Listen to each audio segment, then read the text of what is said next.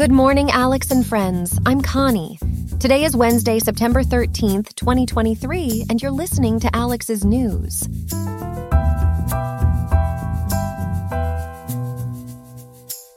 First off, Riverside is pulling in a warm day with a high of 86.9 degrees and an evening cool down to 64.2. Now, here is a taste of the stories we will be diving into tech moguls and lawmakers are set to deliberate on the future of AI regulation, trying to quell rising anxieties. Also on the health front, a critical look at the deployment and potential roadblocks of COVID 19 boosters, flu shots, and RSV vaccines. In labor news, a looming strike is putting pressure on negotiations between the UAW and Big Three automakers, threatening to impact 150,000 workers on the brink of a new contract agreement. Finally, a nice piece of nostalgia as the iconic Brady Bunch house changes hands once again, this time for $3.2 million. The superfan buyer plans to convert the property into a venue for charitable events. Stay with us for these stories and more on today's episode of Alex's News.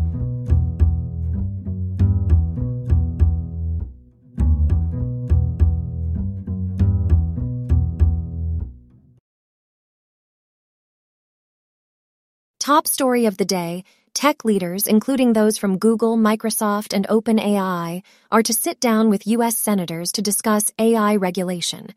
Elias has been closely following the situation. Elias, bring us up to speed on this development. Sure, Connie. The central players in tech are getting ready to discuss the future of artificial intelligence regulation with senators in the US. Both US and European lawmakers are making pivotal strides towards AI regulation. U.S. senators are even planning to introduce a bipartisan bill that includes licensing and auditing, introduces liability for AI mishaps, and sets data transparency standards for AI. Surely a groundbreaking move, but has there been any reaction from the tech companies themselves? Well, Connie, these companies have always resisted overregulation, believing ingenuity could be stifled there's also a fear of excessive regulations weakening their competitive edge on the global AI stage. These concerns are genuine, but the growing power of big tech companies skews the power balance, leaving space for them to possibly dilute or shape the incoming regulations. So, are we seeing a pushback from these tech companies then? There certainly is an attempt to sway the narrative. Lawmakers are intent on addressing present issues of surveillance, privacy, and discriminatory algorithms, but tech companies are vying to shift the conversation towards hypothetical, future risks of large AI models. And what about these rumblings of a new instrument known as the Critical Algorithmic Systems Classification, or CASC? Yes, there are indeed calls for CASC. This proposal pitches for federal agencies to get more power to scrutinize and audit AI companies, reinforcing existing laws and even pursuing legal action when necessary. The idea is to address the harm caused by AI and improve accountability. Interesting information there, Elias. Are there any attempts at governing AI in other arenas? Absolutely.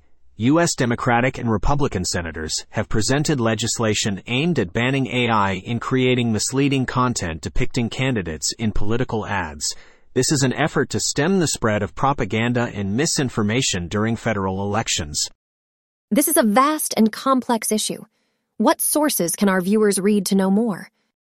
Several New York Times articles provide a deep dive into AI.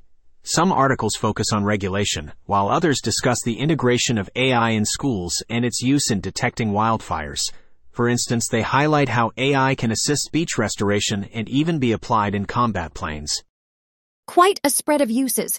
Is this global conversation around AI regulation limited to the US? Not at all, Connie. In the EU, lawmakers are finalizing debates on the AI Act, targeting things like facial recognition and generative AI. Moreover, a Stanford University study found most AI models, including that of OpenAI and Google, do not comply with the EU's AI Act, raising concerns about a need for greater transparency in their operations. It's clear stakes are high in both the US and Europe. Who are the key players in the US pushing for these regulations? There is Senator Richard Blumenthal, Josh Hawley, and Ranking Member Bill Cassidy. Cassidy has sought feedback on AI and health data privacy issues. The bipartisan framework proposed by Blumenthal and Hawley includes licensing, auditing, an oversight office, liability rules, and data transparency standards. It seems like education is not left out of this conversation. Definitely not, Connie. There's a lot of potential, particularly in special education. I can support personalized learning, assistive technology, and enhanced accessibility for students with unique learning needs. Experts believe collaboration among parents, educators, policymakers, and tech developers is key to harness AI responsibly. Thank you for breaking down this complex topic, Elias. This development could shape the future of AI. We're moving now into our second story. Let's bring in Grace, who's been reporting on the looming COVID 19 booster vaccines. Grace, the FDA has given a nod for these new booster vaccines that target the XBB 1.5 variant, correct? That's right, Connie. The FDA has approved these vaccines, and currently, the CDC's advisory committee is examining their safety and efficacy for further recommendations. The distribution of these boosters, however, won't be fully funded by the government. Instead, vaccines will be available via the commercial marketplace, although most insurance plans should cover the full cost under the Affordable Care Act. So, who should be getting these boosters, and which vaccines are included in this rollout? The vaccine manufacturers Pfizer and Moderna have produced updated mRNA vaccines that are part of this rollout, as well as a protein subunit vaccine from Novavax. All of these have undergone stringent testing and have approval for individuals aged 12 and older. A noteworthy point is the inclusion of the Novavax vaccine for children 11 and under through emergency use authorization. Sounds like quite a massive task ahead. But there's been some concern about a low uptake amongst the general populace. How do health professionals plan to navigate this? That's true, Connie. COVID 19 fatigue is real and it's a contributing factor to the low uptake. The challenge lies in effectively communicating the role of the vaccines against new variants and the importance of getting the shot. Healthcare providers need to encourage open and honest discussions, clarifying any concerns and explaining the benefits of vaccination for both individuals and the community. How is the Biden administration assisting with logistics? On the federal end, the Biden administration aims to list locations with boosters in stock on the vaccines.gov webpage. The webpage will also have a feature allowing users to filter for locations offering shots for free to those uninsured. For uninsured individuals not using the webpage, free shots are accessible through the Bridge Access program at health centers, local health departments, and pharmacies. What else should the public be aware of in terms of these vaccines? An interesting aspect is that you can receive the updated COVID 19 vaccines alongside the annual flu shot. So it's definitely an efficient way to save time and potentially prevent severe diseases when respiratory viruses peak. Speaking of flu shots, the CDC recommends everyone six months and older to get the updated flu shot yearly. Is there anything new regarding flu shots? Actually, yes. There's a minor tweak regarding people with egg allergies. The CDC now states anyone with an egg allergy can receive any flu shot without the need for close medical monitoring. Furthermore, a high dose flu vaccine is recommended for older adults aged 65 and over. I see. And I understand that there are new vaccines for respiratory syncytial virus, or RSV, too. Can you tell us about that? Absolutely. Two new vaccines are available for adults above 60, but the CDC doesn't provide a blanket recommendation for all in this age bracket to get the RSV vaccine. Ongoing studies are determining its effectiveness for everyone. Grace, thank you for providing such an in depth update for our audience. It sounds like patient communication will be a key aspect in the coming months. Indeed, Connie. Providers should actively address patient concerns, provide clear information, and highlight the vaccine's crucial role in battling the variants. Thank you for having me. Great information there from Grace. Stay tuned for our next story. Sources The Intake Newsletter from Tebra, UCLA Health, CBS News, Mahe News, Reuters. ABC News, CDC, In our third story of the day, we examine the ongoing negotiations between the United Auto Workers, or UAW, and the big three U.S. automakers General Motors, Ford, and Stellantis. This dispute could potentially involve around 150,000 workers and could result in a major strike if no agreement is reached by September 14th, the expiration of the current contract. Our correspondent Ethan, who specializes in this area, is with us today to give us some insights. Ethan, what's the status of these negotiations? Well, Connie, it's important to note that these negotiations have been ongoing since July, but so far, no significant progress has been made. This isn't for lack of trying. Each automaker has extended proposals to the UAW, but none have been accepted just yet. UAW President Shawn Fain expressed his dissatisfaction with these offers, all the while emphasizing that the intent isn't to strike but to secure a fair agreement. However, all sides are aware that if an agreement isn't concluded by the deadline, a strike could ensue at any time. And what are some key points of contention in these negotiations? A significant part of the demands from the UAW include wage increases, improved retirement benefits, and notably, a just transition for workers who will be moving to electric vehicle production. This request reflects the UAW's attempt to address challenges posed by the shift to electric cars, which is a central issue in these talks. They're also advocating for a shift toward a four day, 32 hour workweek. You mention a just transition to electric car production. Can you unpack what this means for our listeners? Of course. Essentially, a just transition refers to ensuring workers aren't left behind during this significant technological shift in auto manufacturing. This includes fair treatment, adequate training, and support from their respective employers. This issue is critical for both parties, while the UAW wants to ensure job security for its members, automakers have raised concerns about these demands potentially affecting their ability to invest in infrastructure and technologies necessary for an effective transition to EV production. Can you share any potential implications of a strike? Should negotiations fail? Absolutely. A potential strike could have significant repercussions on the entire auto industry. Estimates from various news sources, including the Wall Street Journal and NBC News, suggest that a strike lasting just 10 days could cost automakers at least $5 billion. This would inevitably result in halted production, a decrease in vehicle inventory, and could ultimately drive vehicle prices up. And this strike threat comes at a rather challenging time for the auto industry. Indeed, it does, Connie.